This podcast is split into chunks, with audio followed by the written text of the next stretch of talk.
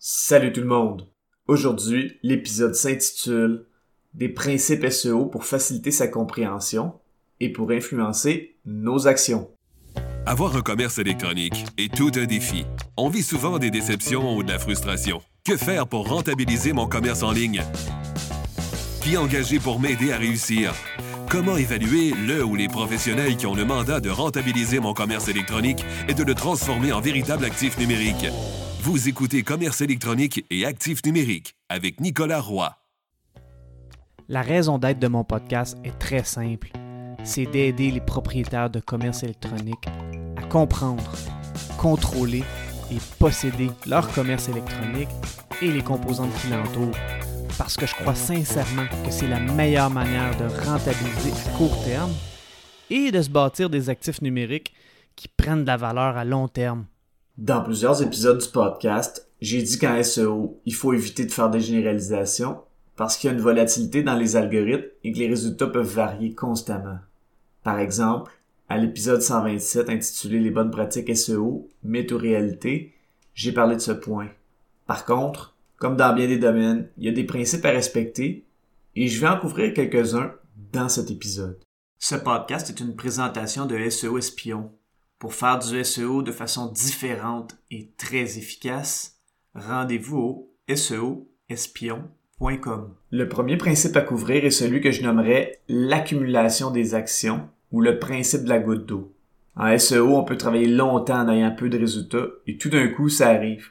Dernièrement, je lisais une publication sur les médias sociaux où une personne professionnelle qui a un blog sur son site web depuis un an vient d'atteindre une première position avec un article de blog. Évidemment, cette personne est très heureuse et elle a célébré cette première position avec une publication. Ce qu'il faut retenir de ce principe est que le SEO est un processus qui nécessite de la patience et qu'il faut aimer ou s'entraîner à travailler dans un cadre de satisfaction différée. Tout comme dans bien d'autres domaines, accepter la satisfaction différée est une grande force. Le deuxième principe est celui de la stabilité. Dans le monde de l'entraînement, il y a un proverbe qui dit on ne tire pas du canon à partir d'un canot. L'image est forte et elle nous fait comprendre que sinon, on va chavirer ou simplement couler. Et bien dans ce cas, ce principe est de vérifier si le site web a des problèmes techniques. Les problèmes techniques peuvent être très variés. Il y a de nombreuses manières de vérifier si un site web a des problèmes techniques. La première est de faire faire un audit technique par un ou une professionnelle du SEO. Il y a un mais avec ces fameux audits techniques. Le premier, et de les comprendre. Parce que ça peut ressembler à une charabiole technique difficile à comprendre pour un entrepreneur ou un directeur marketing.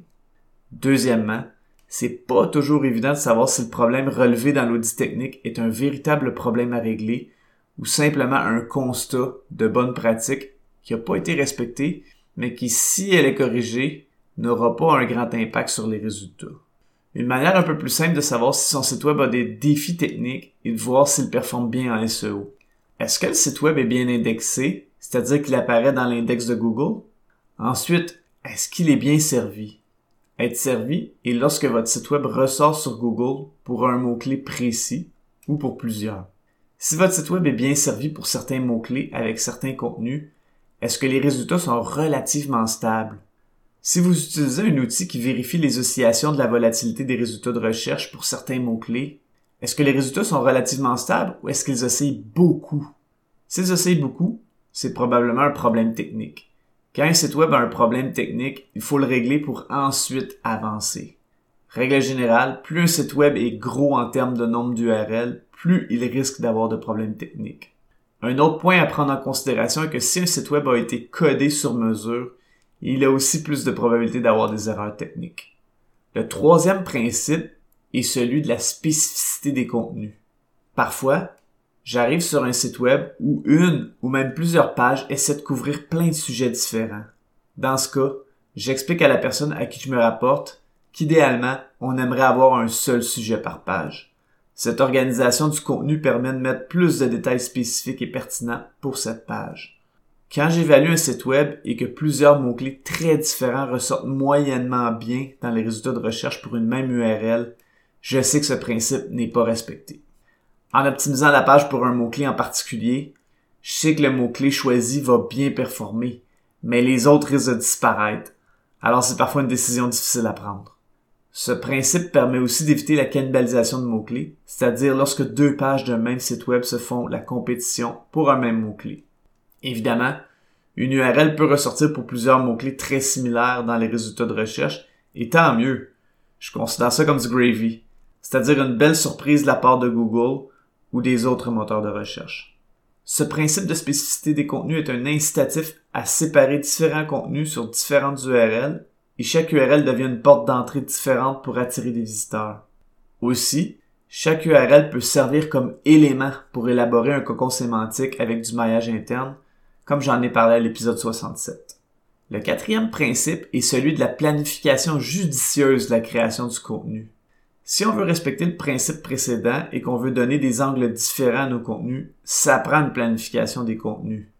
En gros, cette planification va permettre de savoir quels différents angles est-ce qu'on peut adresser ou en quelles différentes catégories est-ce qu'on peut classifier nos contenus pour aider à comprendre et pour répondre à un maximum d'interrogations que les gens peuvent se poser à propos de notre expertise. Le cinquième principe est celui du momentum de l'influence. Ce principe peut encore une fois être comparé au monde de la performance sportive. En performance sportive, le niveau des compétitions évolue au fur et à mesure que l'athlète vieillit et qu'il ou elle évolue dans son sport. Eh bien, c'est la même chose avec le SEO. Tout comme l'athlète ne commencera pas avec les Jeux olympiques ou la Ligue professionnelle comme première compétition, l'entreprise qui fait du SEO ne devrait pas débuter son SEO avec un mot-clé des plus compétitifs et difficiles l'entreprise devrait plutôt débuter avec un mot-clé plus facile, qui est souvent un mot-clé à traîne longue, qui est moins compétitif et qui permet d'atteindre la première position plus facilement. Les mots-clés à traîne longue sont excellents pour débuter le processus SEO parce qu'ils permettent d'accumuler un momentum et ensuite de cibler un autre mot-clé à traîne longue. Certaines personnes aiment moins les mots-clés à traîne longue parce que leur volume de recherche est moindre. En fait, les mots-clés à traîne longue sont moins spectaculaires à mettre dans un rapport SEO, mais il faut se rappeler qu'avec la recherche vocale, les mots-clés à traîne longue sont de plus en plus utilisés. Les mots-clés à traîne longue vont souvent être un excellent filtre pour que l'information trouvée soit celle qui est recherchée, et le marketing, c'est de donner le bon message à la bonne personne au bon moment. Plus un site web accumule les premières positions pour différents mots-clés, plus il gagne en crédibilité aux yeux de Google, et donc plus ça devient facile d'aller chercher d'autres premières positions. Après un certain temps, les mots-clés plus courts et plus compétitifs deviennent plus faciles à cibler. J'espère que vous avez apprécié ces cinq principes de base qui sont pas des recettes à appliquer directement, mais qui sont aussi beaucoup plus stables comme recommandations et comme ligne directrice rapport au SEO. C'est tout pour cette semaine. Si vous avez apprécié, je vous invite fortement à me laisser un avis sur la plateforme sur laquelle vous écoutez le podcast ou de partager avec un collègue ou une connaissance. Au plaisir de se revoir prochainement.